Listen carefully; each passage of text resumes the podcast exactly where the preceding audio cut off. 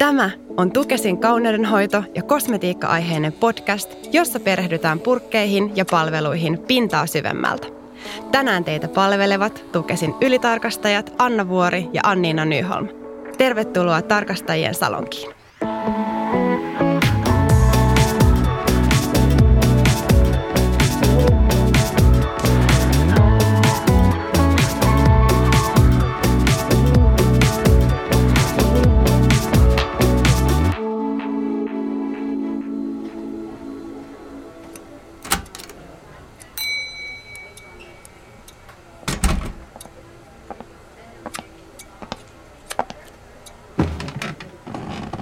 Tänään keskustellaan siitä, millainen on turvallinen kauneudenhoitopalvelu ja mitä palvelussa voi mennä pieleen. Tarkastajien salongin meikattavaksi on saapunut yhteiskunnallinen ja hyvinvointivaikuttaja Cheyenne Järvinen. Tervetuloa. Moikka, kiitos paljon kutsusta teidän podcastiin. Jos aloitetaan meidän vakiokysymyksillä, niin äh, Cheyenne, jos saisit kosmetiikkatuote, niin mikä tuote sä olisit? Siis tämä on oikeasti aika vaikea kysymys, mutta mä päädyin siihen, että mä olisin semmoinen luomiväripaletti, missä on semmoisia ihania pirskahtelevia, kirkkaita värejä, mutta sitten samaan aikaan myöskin semmoisia neutraaleja niin kuin smoky eyes-sävyjä. Että se niin kuin kuvastaa aika hyvin sitä mun luonnetta. Oo, oh, hyvä valinta. Saa monta väriä myös tota, no, niin heti kerralla, niin ei tarvitse tyytyä vaan yhteen. Kyllä. Hyvä. No hei, entä sitten, jos saisit käyttää vuoden verran vaan yhtä kosmetiikkatuotetta, niin mikä se olisi? Mä luulen, että mä selviäisin ihan vaan päivävoiteella vuoden. Se pitää kasvot freesinä ja mä luotan mun meikittömään lukkiin. Kuulostaa hyvä valinta. Kyllä. No hei, tänään meillä oli siis aiheena tosiaan kauneudenhoito ja hyvinvointipalveluiden turvallisuus. Mitä sun mielestä turvallisuudella kauneudenhoitopalveluissa ja hyvinvointipalveluissa tarkoitetaan? Mitä se tuo sulle mieleen? Siis mun mielestä tähän voisi niin kuin liittää tosi monta eri näkökulmaa, että turvallisuus sen palveluntarjoajan näkökulmasta ja sitten myöskin niin kuin asiakkaan näkökulmasta, että se palvelu, jota asia, äh, se palveluntarjoaja tarjoaa, niin on varmasti sitä asiantuntemusta ja osaamista tarjota se palvelu ja että ollaan mietitty ne turvallisuuskysymykset ja riskianalyysit tehty sen palvelun äh, tarjoamisen kannalta, mutta myöskin siitä asiakkaan näkökulmasta, että on semmoinen turvallinen ja luotettava olo tulla sinne palveluun tai ostaa se palvelu. Joo, tosi hyvin tyhjensit pajatson heti alkuun. Tosi hyviä näkökulmia ja, ja ihan lyhyesti meillä on siis jonkin verran turvallisuudesta erilaista lainsäädäntöä. että äh, palveluita koskee tällainen kuluttajaturvallisuuslaki, joka ja. määrää sen, että se palveluntarjoaja on just kaikissa määrin vastuussa sit palvelun turvallisuudesta. Ja Tiesitkö sen, että tuotteita ja palveluita Suomessa ei tarkasteta ennakkoon? Mä tiesin tämän, joo, joo kyllä. Tämä voi olla meidän kuulijoille ja ehkä jopa joillekin ammattilaisille ihan, ihan uusi tieto. Eli kun, kun kauneudenhoitoalan tuotteista ja palveluista puhutaan, niin siinä ei tosiaan ole ennakkohyväksyntää tai ennakkotarkastusta. Eli viranomainen ei esimerkiksi tarkasta niitä, niitä ennakkoon tai hyväksy. Joo, ja, ja. tämä tuli itse asiassa mulla ilmi just kun olen tutkinut näitä verkostomarkkinointihuuhaata ja muita palveluita, mitä on tullut somessa vastaan, niin sitä kautta kun on tehnyt semmoista omaa tutkimustyötä, niin sitä kautta tullut tämä vastaan ja se kyllä niin kuin just yllätti ittenikin. Mikä oli sun ensimmäinen ajatus siitä, kun se tavallaan sulle selvistää asia? No vähän semmoinen niin pelottava, tai että niin kuin, että hyvinvointi- ja kauneuspalvelut, niin se on ihan niin kuin villilänsi. Että niin kuin, että kehen sä voit oikeasti niin kuin luottaa. Niin, siinä sinne niin kuin yritykselle tulee kyllä tosi iso vastuu ikään kuin siitä lainsäädännön noudattamisesta. Että sitten toisaalta jos ajatellaan niin kuin vaikka tuotepuolelta meidän niin kuin EU-aluetta, että halutaan, että on vapaa liikkuvuus tuotteilla Euroopan sisällä, mutta sitten niin kuin yrityksille tulee todella suuri vastuu siitä, että ne tuotteet täyttää lainsäädännön vaatimukset ja on turvallisia, koska ei ole ennakkohyväksyntää eikä ennakkotarkastuksia. Joo, kyllä. Käytännössä meidän valvonta on siis aina jälkikäteistä, eli palvelut saa asettaa tarjolla ja tuotteet saa laittaa myyntiin ja viranomainen puuttuu ja valvoo niitä sitten aina, aina tosiaan jälkikäteen. No mistä sitten semmoinen hyvä ja turvallinen asiakaskokemus sun mielestä muodostuu? No jos mä mietin itseäni kuluttajana, niin mä näkisin sen silleen, että, että mä saan siitä palvelusta tarpeeksi paljon tietoa ennen kuin mä sen palvelun ostan. Ja sitten myöskin se tavallaan se oma tiedonhaku siellä taustalla, että selvittää, että kuka sitä palvelua tarjoaa ja just, että syntyykö semmoinen luottamussuhde siihen palvelun tarjoajaan ja ehkä se niin kuin, turvallisuuden tunne on ehkä se niin kuin, tärkein ja se sitten syntyy niin kuin, monesta muusta asiasta. Joo, ja ehkä niin kuin se, että kuinka paljon saa tietoa ennakkoon. Kyllä. Kuinka paljon sä haet tai oot hakenut sun käyttämistä palveluista ennakkoon tietoa? Vai oot sä mennyt paikalle ihan vaan kylmiltään? No siis nyt tälleen, nyt on 28-vuotias, niin nyt mä teen aika paljon niin kuin sitä tiedonhakua ja haen niin kuin kokemuksia ja pyydän kokemuksia vaikka somen kautta, että tietää, että muutkin on käyttänyt sitä palvelua, mutta silloin niin kuin nuorempana öö, mä sanoisin, että parikymppisestä johonkin 24-vuotiaaseen, niin mä olin aika silleen naivi ehkä ja niin kuin luotin jopa niin kuin liikaa siihen, että kyllä palveluntarjoajat osaa ja tietää, mitä ne tekee. Eli onko niin, että tiedon lisääntyminen on aiheuttanut lisää tuskaa? Kyllä, kyllä. Voisi sanoa näin. No, sä oot paljon puhunut avoimesti erilaisista kauneudenhoidon toimenpiteistä ja muista myös niistä vähän epäonnisemmista. Niin miten se turvallisuus näyttäytyy, kun sä arvioit tätä koko, koko historiaasi nyt äh, teiniästä tähän, niin, niin minkälaisia ajatuksia se turvallisuus herättää tai miten se turvallisuus vaikka näyttäytyi sulle just nuorempana? Tuliko sitä edes ajateltua? Musta tuntuu, että turvallisuutta ei tullut ajateltua nuorempana. Et jotenkin oli vaan niin huoleton ja nuoria, naivi, niin kuin sanoin tuossa aikaisemmin, että ei niin kuin tullut juuri niin kuin mietittyä niitä. Ja kun miettii näitä mun epäonnisimpia tapauksia, missä kohotus on mennyt tavallaan pieleen ja digit on tullut ulos leikkaushaavoista ja huulet on turvonnut täyteaineesta, niin jotenkin on ollut vaan liian luottavainen siihen, että se palvelu toimii, mutta myöskin se, että kun ei ole miettinyt niitä turvallisuusasioita, niin musta tuntuu myöskin, että ne palveluntarjoajat ei ole tuonut tarpeeksi esille sitä, että minkälaisia riskejä ja vaaroja näihin asioihin liittyy. Ja sitten kun siellä on ollut ehkä vähän semmoista shady meininkiä taustalla, että esimerkiksi tässä tapauksessa, kun mun huulet turpos aivan jättimäisen kokoiseksi täyteaineesta, niin tämä tekijä niin kuin neuvoi mua, että mä en saa mennä lääkärille, että kyllä se siitä niin kuin laskeutuu. Ja sitten jälkikäteen on saanut tietää, että olisi pitänyt saada niin kuin joku, mikä se lääke on, mikä niin kuin laskee sitä turvotusta, siis niin kuin semmoinen allergialääke tai Joo. joku vastaava, että, niin kuin, että olisi pitänyt mennä lääkärille. Tuli tuosta mieleen, että, että saitko omasta mielestä just niin kuin aikaisemmin tai näetkö, että on tapahtunut jotain muutosta esimerkiksi niin kuin siinä palveluntarjoajan tietojen antamisessa tai millaisia tietoja saisit itse kaivannut ennen niin kuin noissa palveluissa käyntiä tai koitko, että sait ehkä tarpeeksi niitä tietoja, mitä olisit tarvinnut? Mä voisin jakaa palveluntarjoajat vähän silleen kahteen. On ne, jotka haluaa rahaa ja ne, jotka välittää asiakkaistaan. Ja mä oon päätynyt sitten semmoisten palveluntarjoajien puoleen, joilla on ehkä ollut enemmän se raha ja bisnes siellä tekemisen taustalla, jolloin vaan halutaan no, nopeasti ja paljon asiakkaita, jotka maksaa paljon. Ja sitten kyllä sen huomaa kukaan sitten niin kuin asiantunteva asiantuntija, joka niin kuin oikeasti välittää myöskin siitä ö, asiakkaastaan ja tuo sitten oikeasti ilmi niitä ö, riskejä ja muita komplikaatioita, mitä voi niin kuin seurata siitä niin kuin palvelusta. Et nyt mä unohin, mikä oli alkuperäinen kysymys. Se oli ihan, ihan, ihan just, hyvin vastausta aiheesta.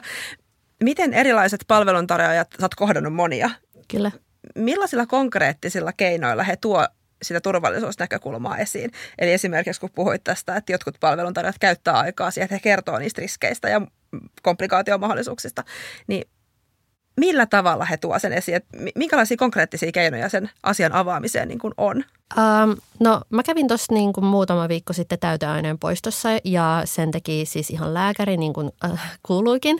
Ja tota, mun mielestä tämä lääkäri niin kuin kertoi tosi kattavasti siitä, että mikä hänen niin kuin osaaminen on siellä taustalla, mikä hänen kokemuksensa näiden tekemisestä on. Ö, varmisteli koko ajan, niin kuin, että miten me edetään tässä niin kuin toimenpiteessä ja mitä niin kuin tapahtuu ja kertoi siitä aineesta. Se oli hyvä lase, mitä käytettiin, niin tavallaan siitä, että mitä tapahtuu, kun sitä laitetaan ja jotenkin se, että tuodaan tosi monipuolisesti esille niitä eri näkökulmia siinä toimenpiteessä. Mutta sitten just nämä heikommat palveluntarjoajat, niin ne on vähän silleen, joo joo, hyvä tulos tulee ja niin kun, sä tuut ole tosi kaunis tämän jälkeen ja ei tarvii miettiä mitään komplikaatioita, että, niin kun, että mä osaan kyllä tämän homman. Et se on vähän sellainen niin kun, tollainen. Koet sä, että tota, nämä, jotka ehkä enemmän menee ikään kuin sille asiakaskiinnostus edellä, että siellä palveluntarjoajat sit uskaltaa jopa herkemmin kieltäytyä siitä palvelusta, jos ne oikeasti kokee, että se ei vaikka ole sopiva sille asiakkaalle tai ei ole turvallinen? Kyllä ehdottomasti, koska mä oon nimenomaan törmännyt just tämmöiseen palveluntarjoajaan ja tehnyt yhteistyötä myös tämmöisen henkilön kanssa, joka oli silleen niin kuin se oli valmis antaa mulle kaiken, mitä mä halusin. Ja tällä jälkikäteen ajateltuna, niin tuossa on niin paljon ää, tämmöisiä, niin ää, ei tule nyt se sana mieleen, mutta äh, jotenkin se, että palveluntarjoaja valmis antaa sulle poskitäytteet, leukatäytteet, huulitäytteet, niin onko se sitten niin kuin hirveän eettistä tai niin kuin moraalista? Ja sitten myöskin se, että siihen niin nuorena myöskin koukuttuu, että uh, mä saan nyt paljon kaikkia täyteainehoitoja ilmaiseksi. Ja sitten kun sä näytät sitä siellä somessa, niin sit sä koukutat sun seuraajatkin kaikilla tarjouksilla, alennuksilla ja saat heidät käyttää niin kuin niitä palveluita niin mun mielestä sinne liittyy niin kuin tosi paljon tämmöisiä niin kuin, eettisesti arveluttavia niin kuin piirteitä. Tosi hyviä näkökulmia.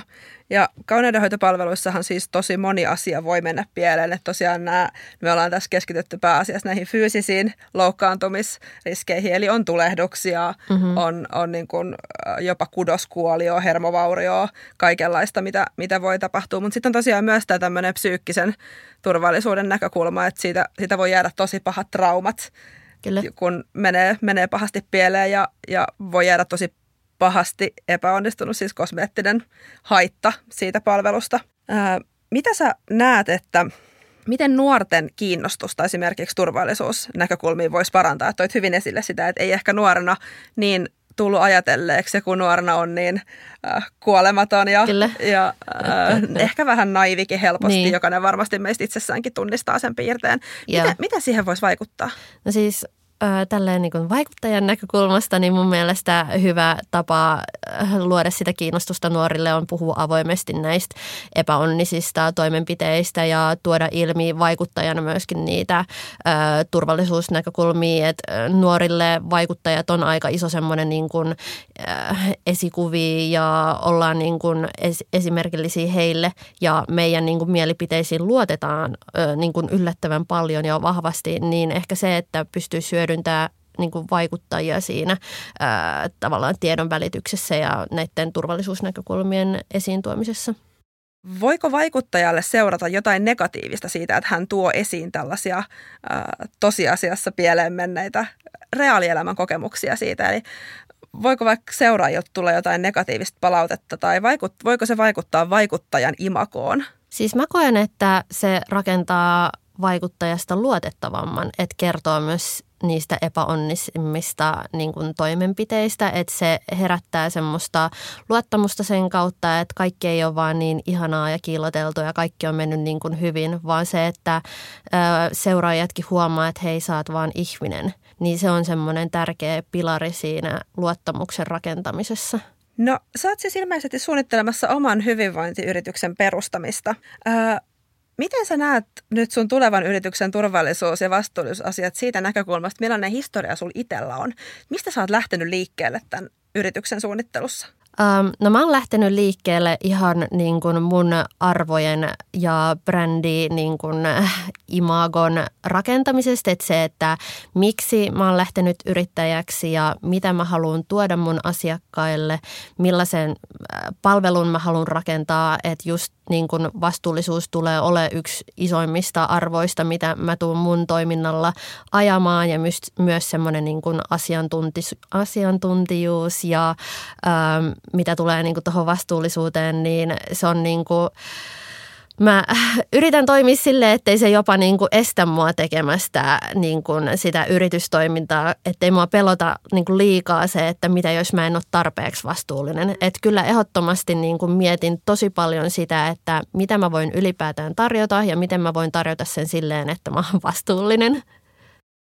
Miten turvallisuusnäkökulmat tulee siinä suunnittelussa huomioiduksi? Täytyykö ne niin kuin erikseen ottaa huomioon vai tuntuuko susta, että ne tulee luonnollisesti siinä suunnitteluvaiheessa esille? Mä luulen, että ne tulee myöskin luonnollisesti siinä suunnitteluprosessissa, että mitä tulee just niin kuin kuntosalivalmentamiseen tai niin kuin omalla keholla treenaamiseen, niin tosi paljon joutuu miettimään just esimerkiksi treenitekniikoiden kautta, ettei asiakas sitten niin loukkaa tietystikään itteensä. Ja niin, siis aika niin kuin, musta tuntuu, että mulla itselläni se tulee aika sille luonnollisesti ja niin kuin, ää, sisäisesti moti, sisäisen motivaation kautta, että kun ne on mulle tärkeitä arvoja, niin tavallaan aika luonnollisesti sitten itsellä. No millainen turvallisuuskulttuuri sun mielestä Suomessa on tällä hetkellä, jos mietitään vaikka kauneudenhoitoalaa, niin minkälainen meininki siellä on? Villilänsi. siis mun mielestä se turvallisuus voisi olla paljon parempi. Siis mitä tulee just vaikka näihin esteettisiin toimenpiteisiin, niin mun mielestä se maailma on tosi pelottava. Siellä on tosi ihmeellisiä ihmisiä siellä liiketoiminnan takana ja jotenkin se kilpailu näiden toimijoiden niin kuin välillä on myös aika raakaa ja rajua, mitä on tullut todettua niin kuin henkilökohtaisen kokemuksen kautta ja myöskin niin kuin Facebookin jonkun kauneuskirurgiaryhmän kautta. Että niin kuin se on jopa tosi niin kuin pelottava, mutta mitä tulee niin kuin yleensä ottaen hyvinvointipalveluihin, niin musta tuntuu, että ä, asiakkaatkin on enemmän niin kuin woke, että he haluaa ja he arvostaa sitä turvallisuutta, niin silloin myös palveluntarjoajien on pakko alkaa huomioimaan sitä enemmän. Ehkä ollaan vähän semmoisen niin kuin, semmoisessa kehitysvaiheessa, että, että se voisi olla parempi. Eli suunta voisi olla ehkä oikea. Joo, kyllä mä koen niin. Ä, miten sä koet, että, että tietääkö palveluntarjoajat, että mitä pitää tehdä? Et on, onko se kiinni enemmän siitä, että ei ole tietoa vai ei ole halua? Ehkä on sekoitus molempia. Ja sitten kun noi esteettiset toimenpiteetkin, ne on niin kalliita ja niistä saa niinku rahaa paljon, tai niinku, et, oman käsitykseni mukaan se on hyvää liiketoimintaa, niin ehkä se raha niinku houkuttelee liikaa siellä olemaan sit niinku vähemmän vastuullisempi, että niinku, et nyt tehdään vaan niinku näitä toimenpiteitä. Et, niinku, raha on bad. Niin, tulee tässä vähän ehkä se ajatus, että tietyllä tavalla se, nyt just kun puhuttiin siitä, että kun meillä esimerkiksi ei ole vaikka niitä täyteaineita tai niin kuin muita pistoshoitoja, jos ne ei liity mitenkään niin kuin siihen, että ne vaatisi jonkun lääkärin luvan tai muuta, että tietyllä tavalla kun ei ole mitään koulutusta, niin onko tässä vähän se, että, että helppous viehättää? Kyllä ehdottomasti. Ja just se, että mä en ole ihan varma edes, että miten niin kuin noil, mitä noilta niin kuin palveluntarjoajilta vaaditaan, että niin kuin kertooko esimerkiksi joku sertifikaatti yhtään niin kuin siitä osaamisesta, miten se sertifikaatti on saatu ja mitä sen eteen on tehty ja mitä se koulutus on sitten kuin sisältänyt. Et kuin sertifikaatti, se kuulostaa niin hienolta silleen, nyt mulla on sertifikaatti, mä oon niin kuin äh, todellinen asiantuntija, mutta ei se sitten niin kuin, että jos lähdetään niin kuin sit tonkimaan, että mitä sen saaminen on vaatinut, niin ehkä siellä ei sitten olekaan niin kuin kovin monipuolisesti ehkä käyty läpi asioita. Mitä Anniina tota, lainsäädännön näkökulmasta, niin mikä merkitys on palveluntarjoajien sertifikaateilla? Ei minkäänlaista merkitystä, että niitä ei tunnisteta lainsäädännöstä tavallaan ollenkaan. Okay. Ja kun niitä ei ole määritelty, niin niitä ei myöskään valvota. Eli sama tilanne kuin mikä on esimerkiksi kosmetiikkatuotteissa. Mm. Eli tuotteille voidaan antaa erilaisia sertifikaatteja vaikka jostain luonnonmukaisuudesta tai, tai vastaavasta. Ja samalla tavalla tämmöiset koulutussertifikaatit, niin voi olla sertifioitu vaikka täyteäänehoitaja tai, mm-hmm. tai microblading artist tai muu, mutta, mutta se sertifikaatin sisältö voi olla mitä tahansa. Eli varmasti on sellaisia sertifikaatteja, jotka on tosi hyviä, mm-hmm. mutta mut koska se koko skaala on edustettuna, että siellä on niinku kaikkien ääripäiden. Tämä tekee tietysti kuluttajalle sen palvelun valinnan niin kuin vaikeaksi, koska sitten tai just, että hirveästi joutuu selvittämään, että ikään kuin mikä merkitys sitten just sillä kyseisellä sertifikaatilla voi olla, jos yritys on hakenut sertifikaatin, saatika sitten se, että ne, joilla ei ole sertifikaattia, ei välttämättä ole yhtään se huonompia palveluntarjoajia. Tai siellä voi olla jopa tosi hyviä, jotka ei vaan ole käynyt mitään vaikka sertifioitua koulutusta. Tismalleen näin ja voi myös olla niin, että on valtava hyviä tekijöitä, jotka ei ole käynyt, vaikka olisi tarjollakin joku ihan ammattikoulutus, niin siltikin sä voit olla tosi hyvä tekijä. Ja sitten meillä on lisäksi paljon esimerkiksi kehonmuokkauspalveluita, joihin ei ole edes tarjolla minkäänlaista koulutusta. Eli mietitään esimerkiksi joku tatuoija. Mm. Se on tosi tyypillinen tällainen oppi, apprentice, oppipoikatyyppinen ammatti, että sä, sä opit sen parhaiten tekemällä jonkun kanssa. Mm-hmm. Ja, ja siinä on hirveästi kiinni siitä, että päädyksä oppipojaksi jollekin hyvälle tekijälle, niin joka tietää oikeat tekniikat ja, ja opastaa oikein. Ja. Mutta ei ole oikein edes tarjolla, eli, eli ei voida myöskään vaatia mitään tiettyä koulutusta, jos sellaista ei ole tarjolla. Ja. Et tietysti tulee mieleen, että esimerkiksi vaikka Tanskassa on tosi tarkka vaatimus vaikka tatuoille siitä, että heillä täytyy olla tietynlaiset kurssit käytynä, niin jotain Joo. ehkä tällaista voisi myös Suomessa Joo. miettiä siitä, että olisiko se, se jotenkin järkevää, mutta se on toki, tämmöinen on pitkä tie. Mitä sä oot mieltä? Kyllä ehdottomasti, että niin kun jotkut jonkunlaiset niin kuin laatustandardit ja niin kuin hygienivaatimukset olisi mun mielestä niin kuin tosi tärkeitä, mutta sitten taas niin kuin Suomen tuntien niin kaikki byrokraattiset uudistukset ja muut, niin ne kestää niin kauan, että saadaan semmoiset niin oikeasti käytännön tasolle asti, mutta siis niin kuin olisi niin kuin tärkeää saada jonkunlaiset niin kuin standardit. No jos keskustellaan hetki sitten palveluissa käytettävistä tuotteista, niin minkälainen merkitys sun mielestä – hyvillä tuotteilla on sen palvelun kokonaisuuden kannalta? No siis mun mielestä on tärkeää, että tuotteet on tietysti niin kuin hyviä ja laadukkaita. Et, äh, en mä tiedä mitä muuta niin kuin sanoa. Siis niin kuin tälleen ihan vaan maallikon ja kuluttajan näkökulmasta, niin kyllä mun mielestä niin kuin on tärkeää, että käytetyt tuotteet ja muut on niin kuin hyviä tuotteita. Mites jos ajatellaan vaikka just esimerkiksi kauneudenhoitopalveluita tai jotain kehomuokkauspalveluita, jossa on, on sitten tehty vaikka tatuointia tai tatuoinnin poistoa, microblading kulmia, jotain tämän tyyppistä, jossa annetaan sitten tarkat kotihoitoohjeet tai pitäisi antaa mukaan – mm-hmm. miten hoidetaan, niin miten tärkeänä sä koet, että siinä kohtaa esimerkiksi osataan jo suositella vaikka oikeita tuotteita käytettäväksi siellä kotihoidossa, että onko sillä merkitystä, että sanotaanko, että rasvaa vaan jollain vai että osataan esimerkiksi antaa, että no tässä on sulle muutama vaihtoehto, että nämä käy tähän tarkoitukseen hyvin. No siis se, että osataan antaa niin kuin täsmällisiä ohjeita siihen niin kuin kotihoitoon, niin sehän on tietysti niin kuin tärkeää, koska sekin niin kuin osoittaa, että, että sillä palveluntarjoajalla on myös kiinnostusta siitä toimenpiteen jälkeisestä ajasta, että mitä niin kuin asiakas sitten niin tekee ja miten vaikka just microblading kulmia hoidetaan, että ettei se niin kuin mene pilalle tai jotain komplikaatioittuu, niin se on tärkeää. Millaiset jälkihoitoohjeet sä oot saanut erilaisissa palveluissa, missä sä oot käynyt, niin minkälainen eri jälkihoitoohjeiden kirjo on ollut? Äh, tosi monipuolinen, siis aika silleen niin kuin suullisesti ja tosi semmoista niin kuin simppeliä, yksinkertaista, aika saman tyyliin just silleen, niin kuin, että sä voit käyttää vaikka pepantteenia tai jotain muuta voidetta jonkun äh, ihoalueen hoitamiseen sit siihen, että saa niin kuin ison nipun papereita, missä on niin kuin tosi niin kuin tarkkaan kaikki niin kuin noi jälkihoitoohjeet. Että tosi, tosi laidasta laitaan. Joo, näin varmasti on. Me ollaan katsottu siis, että tämmöisissä varsinkin korkeamman riskin palveluissa, jos vaikka iho rikotaan, niin kirjalliset ohjeet pitäisi aina saada mukaan, että just joko paperina tai vaikka sähköpostisennakkoon, että kun miettii, että, että on siellä palvelus, jos, jossa tehdään sitten vaikka just se tatuointi tai, tai joku lävistys tai vaikka mikroblading kulmat, sä oot niin jännittynyt, että ethän sä muista siinä hetkessä, niin, kun sä meet kyllä. kotiin, että mitä, mitä mulle palveluntarjoaja nyt sanokaan, että mitä kaikkea piti muistaa, Jaa. niin myös sen takia ne kirjalliset ohjeet olisi niin kuin tosi tärkeät. Voi aina palata niihin ja muistella, että mikä se hoitoväli nyt olikaan, että ei sitten käy myöskään niin, että ylihoitaa. Että sekin niin. on tavallaan ongelma, että jos sä koko ajan oot sit sitä avohaavaa tavallaan hoitamassa, niin siihen, siihen voi käydä huonosti, huonosti siinäkin. No miten sä sitten koet semmoisen jatkuvan kouluttautumisen, että nyt kun sä oot ottanut asioista selvää ja, ja laitat yritystä pystyyn, niin Onko se sitten siinä? Ei ole siinä, ei, ei todellakaan. Siis niin kun, mä olen ehdottomasti jatkuvan niin kun, itsensä kehittämisen niin kun, puolesta puhuja ja mä oon itsekin niin jotenkin innostunut näistä mun opi, omista opinnoista, että mä oon ottanut viisi kesäkurssiikin tähän näin ylimääräistä opiskeltavaa ja mä oon jotenkin, mä oon itse tosi niin kun, tiedon nälkäinen ja semmoinen, jotenkin niin kun, myöskin se, että uutta tietoa tulee koko ajan niin kun, lisää, niin se on tärkeää olla niin kun, aallonharjalla ja tietää niin kuin siitä, että mitä niin kuin sillä sun omalla kentällä tapahtuu. Ja tietysti se, niin kuin, että mun mielestä niin kuin lisäasiantuntijuus ei ole keltään niin kuin pois, se on vaan niin kuin lisää. Koetko, että voi pärjätä tällä alalla, jos ei jatkuvasti pidä itseään ajan tasalla? En mä usko.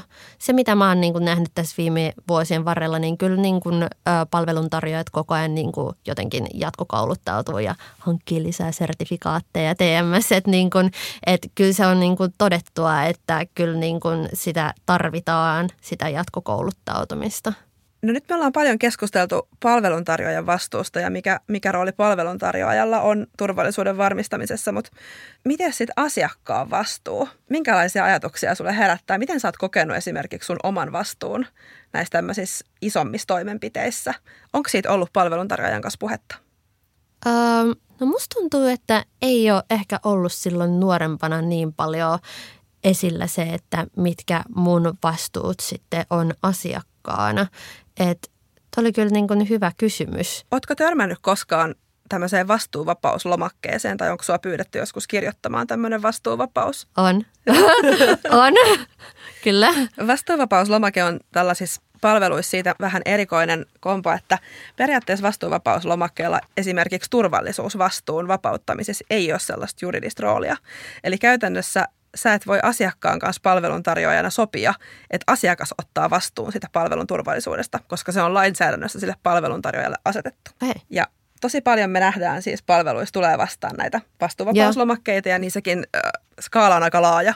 Ja. Eli moni vastuuvapauslomaken nimellä kulkeva paperi on itse asiassa tosi ok, koska niissä lähinnä käsitellään just minkälaisia vaaroja siihen palveluun liittyy tai minkälainen kotihoito on tarpeen tai mitä tässä voi tapahtua. Ja mm-hmm. asiakas sitten allekirjoituksella varmistaa, että hän on ymmärtänyt ne tiedot ja saanut kaikki tiedot, mitä siinä paperissa on. Ja tämmöinen on ehkä enemmän sellaista kirjallista tiedonantoa, joka lisää sitä turvallisuuden tunnetta Kyllä. ja on tarpeen sen Kyllä. palvelun turvallisuuden arvioinnissa. Mutta on nähnyt myös sellaisia vastuuvapauslomakkeita, joissa lukee ihan suoraan, että asiakas tiedostaa, ettei palveluntarjoajalla ole terveydenhuollon koulutusta pistoshoitoihin, mutta asiakkaana vapautan palveluntarjoajan rikosoikeudellisista vastuista. Eli tällaisiakin näkee, näähän on ihan sitten ehdoton ei, että tällaisia, tällaisia sopimuksia ei voi tehdä, tai voi tehdä, mutta niillä ei ole mitään juridista. Vaadin järkyttynyttä jotenkin. Tämä, tämä oli mulle nyt niinku uusi tieto. Tämä oli mulle täysin uutta ja niinku jotenkin mä oon ihan silleen wow, mind blown.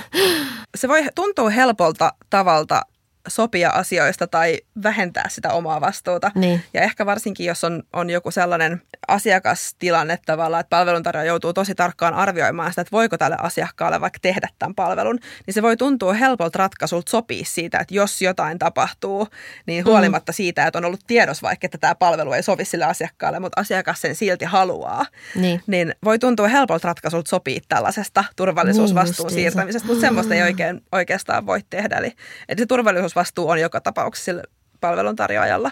Ja siinä on ehkä se näkökulma, että sillä palveluntarjoajalla on ihan lakisääteinenkin velvollisuus tavallaan toimia oikein.